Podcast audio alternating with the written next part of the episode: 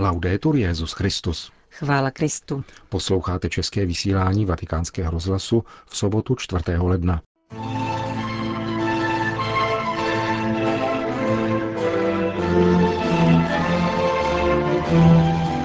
Právě před 50 lety se římský biskup vůbec poprvé v novodobých dějinách vydal na zahraniční cestu. Pavel VI. navštívil tehdy svatou zemi. Agentura Fides zveřejnila loňskou bilanci pastoračních pracovníků, kteří svému misijnímu poslání obětovali to nejcennější, svůj život. V Libanonu byla zapálena jedna z nejstarších křesťanských knihoven. Dnešním pořadem vás provázejí Johana Bromková a Milan Glázer. Zprávy vatikánského rozhlasu. Vatikán. Právě před půl stoletím ve dnech 4. až 6. ledna 1964 navštívil Pavel VI. svatou zemi.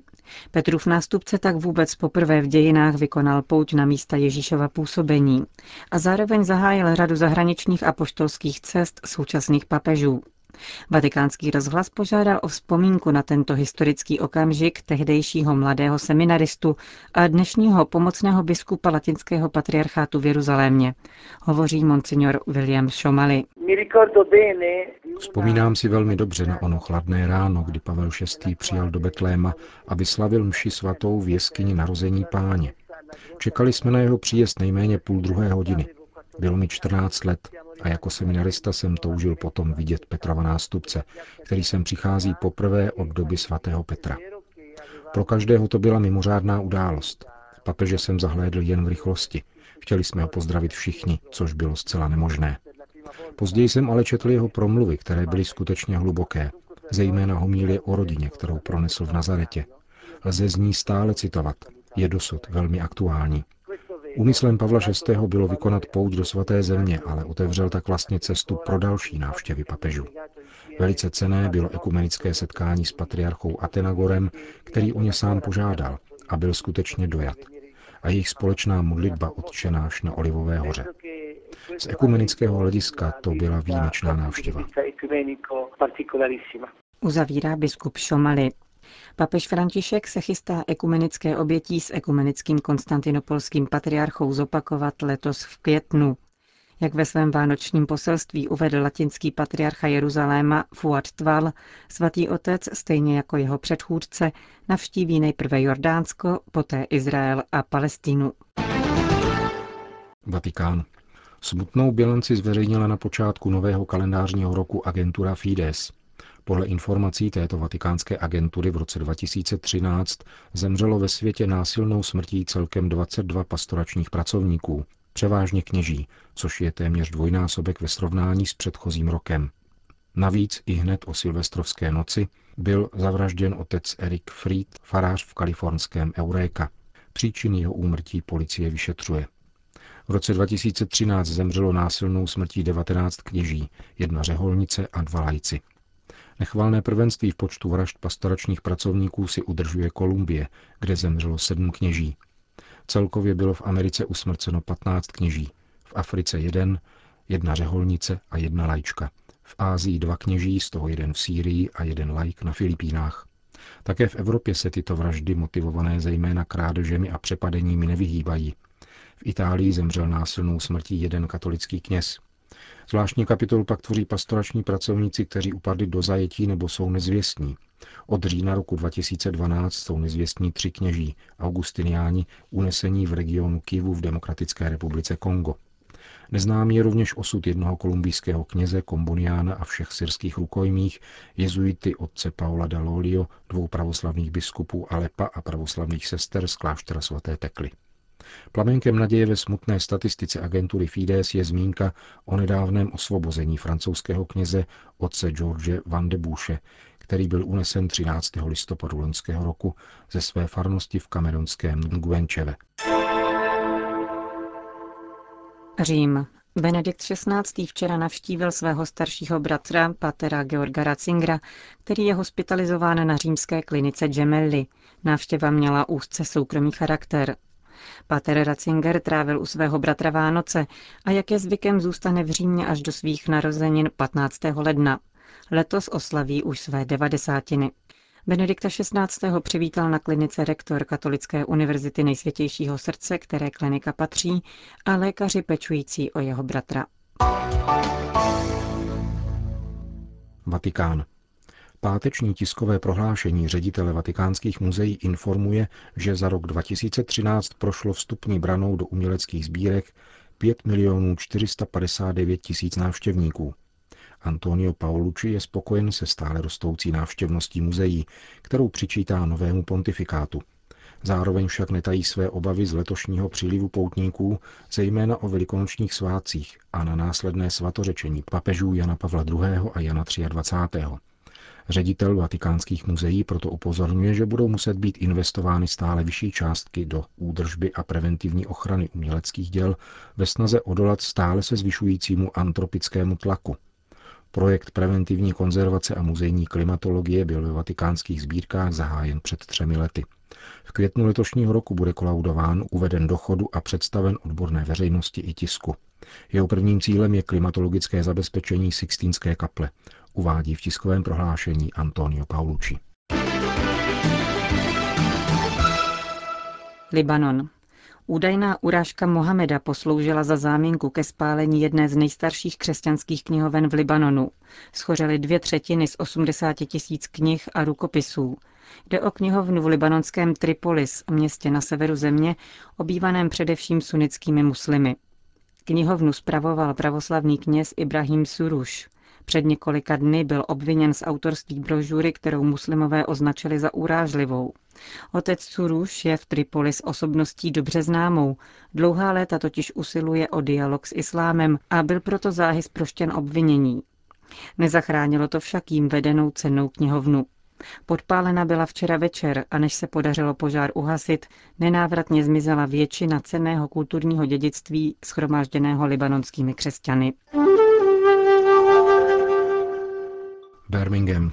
Personální ordinariát naší paní z Wolsingemu pro věřící z anglikánského společenství, kteří přešli k plnému církevnímu společenství, má svůj první ženský klášter. Je to klášter sester Pany Marie z Oscott Hill v Birminghamu, který byl slavnostně inaugurován 1. ledna. Ustavující dekret přečetl během liturgie ordinář Monsignor Kate Newton, který také přijal slavné sliby deseti řeholnic. Jde o řeholnice z anglikánské komunity Wantage v Oxfordshire, které vstoupily do plného společenství s církví právě před rokem a žili až do této doby ve zmíněné anglikánské komunitě.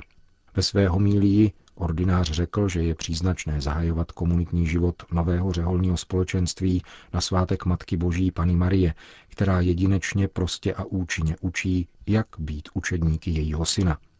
A to je povolání, ve kterém nás Marie učí rozvažovat o tajemství Boha. Pro nás, řekl řeholnicím Monsignor Newton, budete modlícím se srdcem našeho ordinariátu. Představenou nové řeholní komunity matku Winsom jmenoval ordinář na dobu tří let.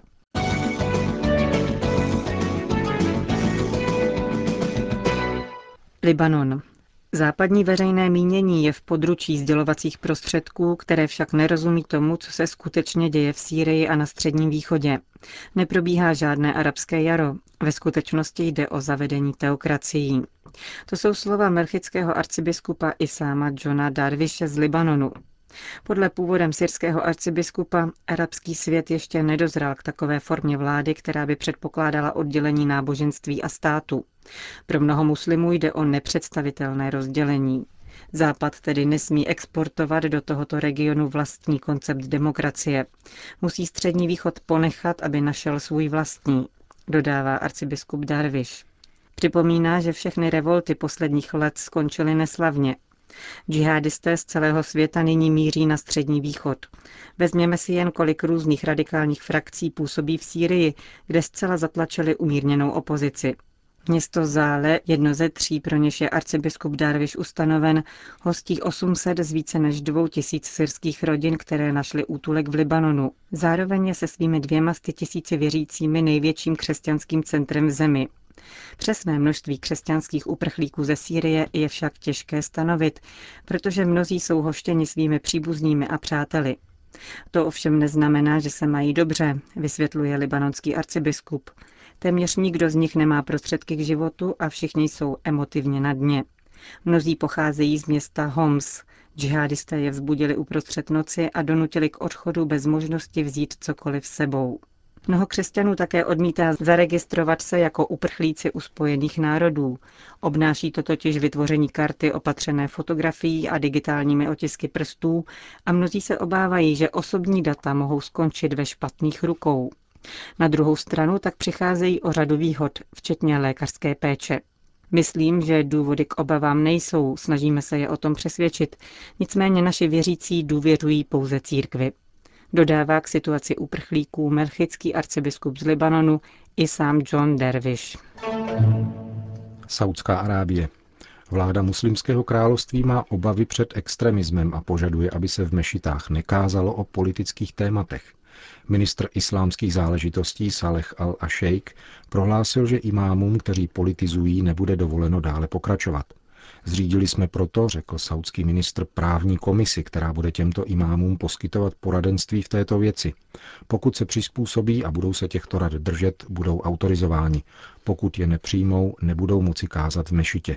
Politika v kázáních rozděluje obec a vytváří nenávist mezi lidmi, zatímco kazatelé by měli povzbuzovat lidi k náboženské úctě, míní saudský ministr pro islámské záležitosti.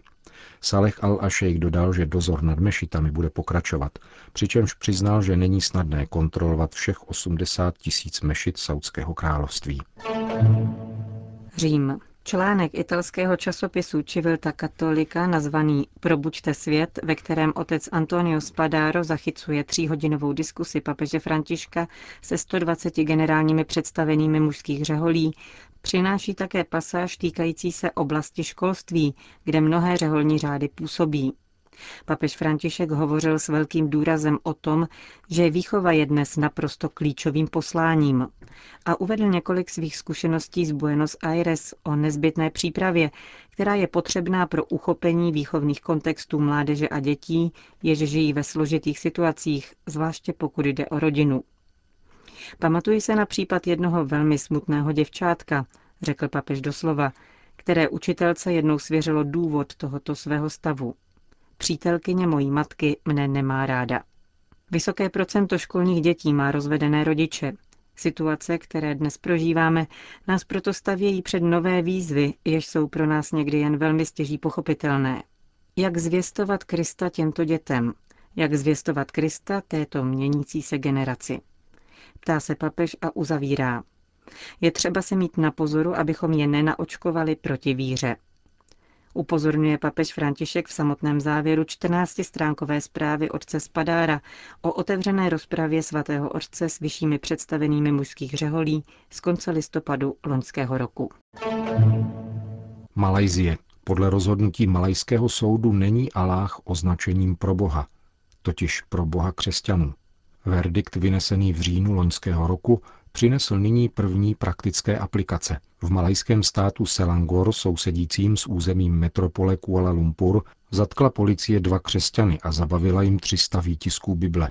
Naplnili se tak obavy malajských křesťanů z širšího uplatnění rozsudku, namířeného původně pouze proti článkům katolického týdenníku Herald. Přestože malajský premiér Najib Razak a další státní úředníci ujišťovali křesťanskou komunitu, že se zákaz nebude vztahovat na liturgii a na Bibli. Poslední události tedy dosvědčují, že problém není zdaleka vyřešený.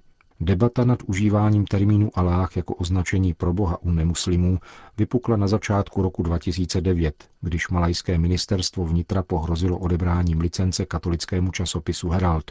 Katolická církev proti tomu podala soudní odvolání a její nároky byly uznány. Následující rozhodnutí odvolacího soudu z října roku 2013 pak ale potvrdilo zákaz. Muslimové představují 60% většinu v 28 milionové malajské populaci. Křesťanů je zhruba 9%, tedy více než 2,5 milionu.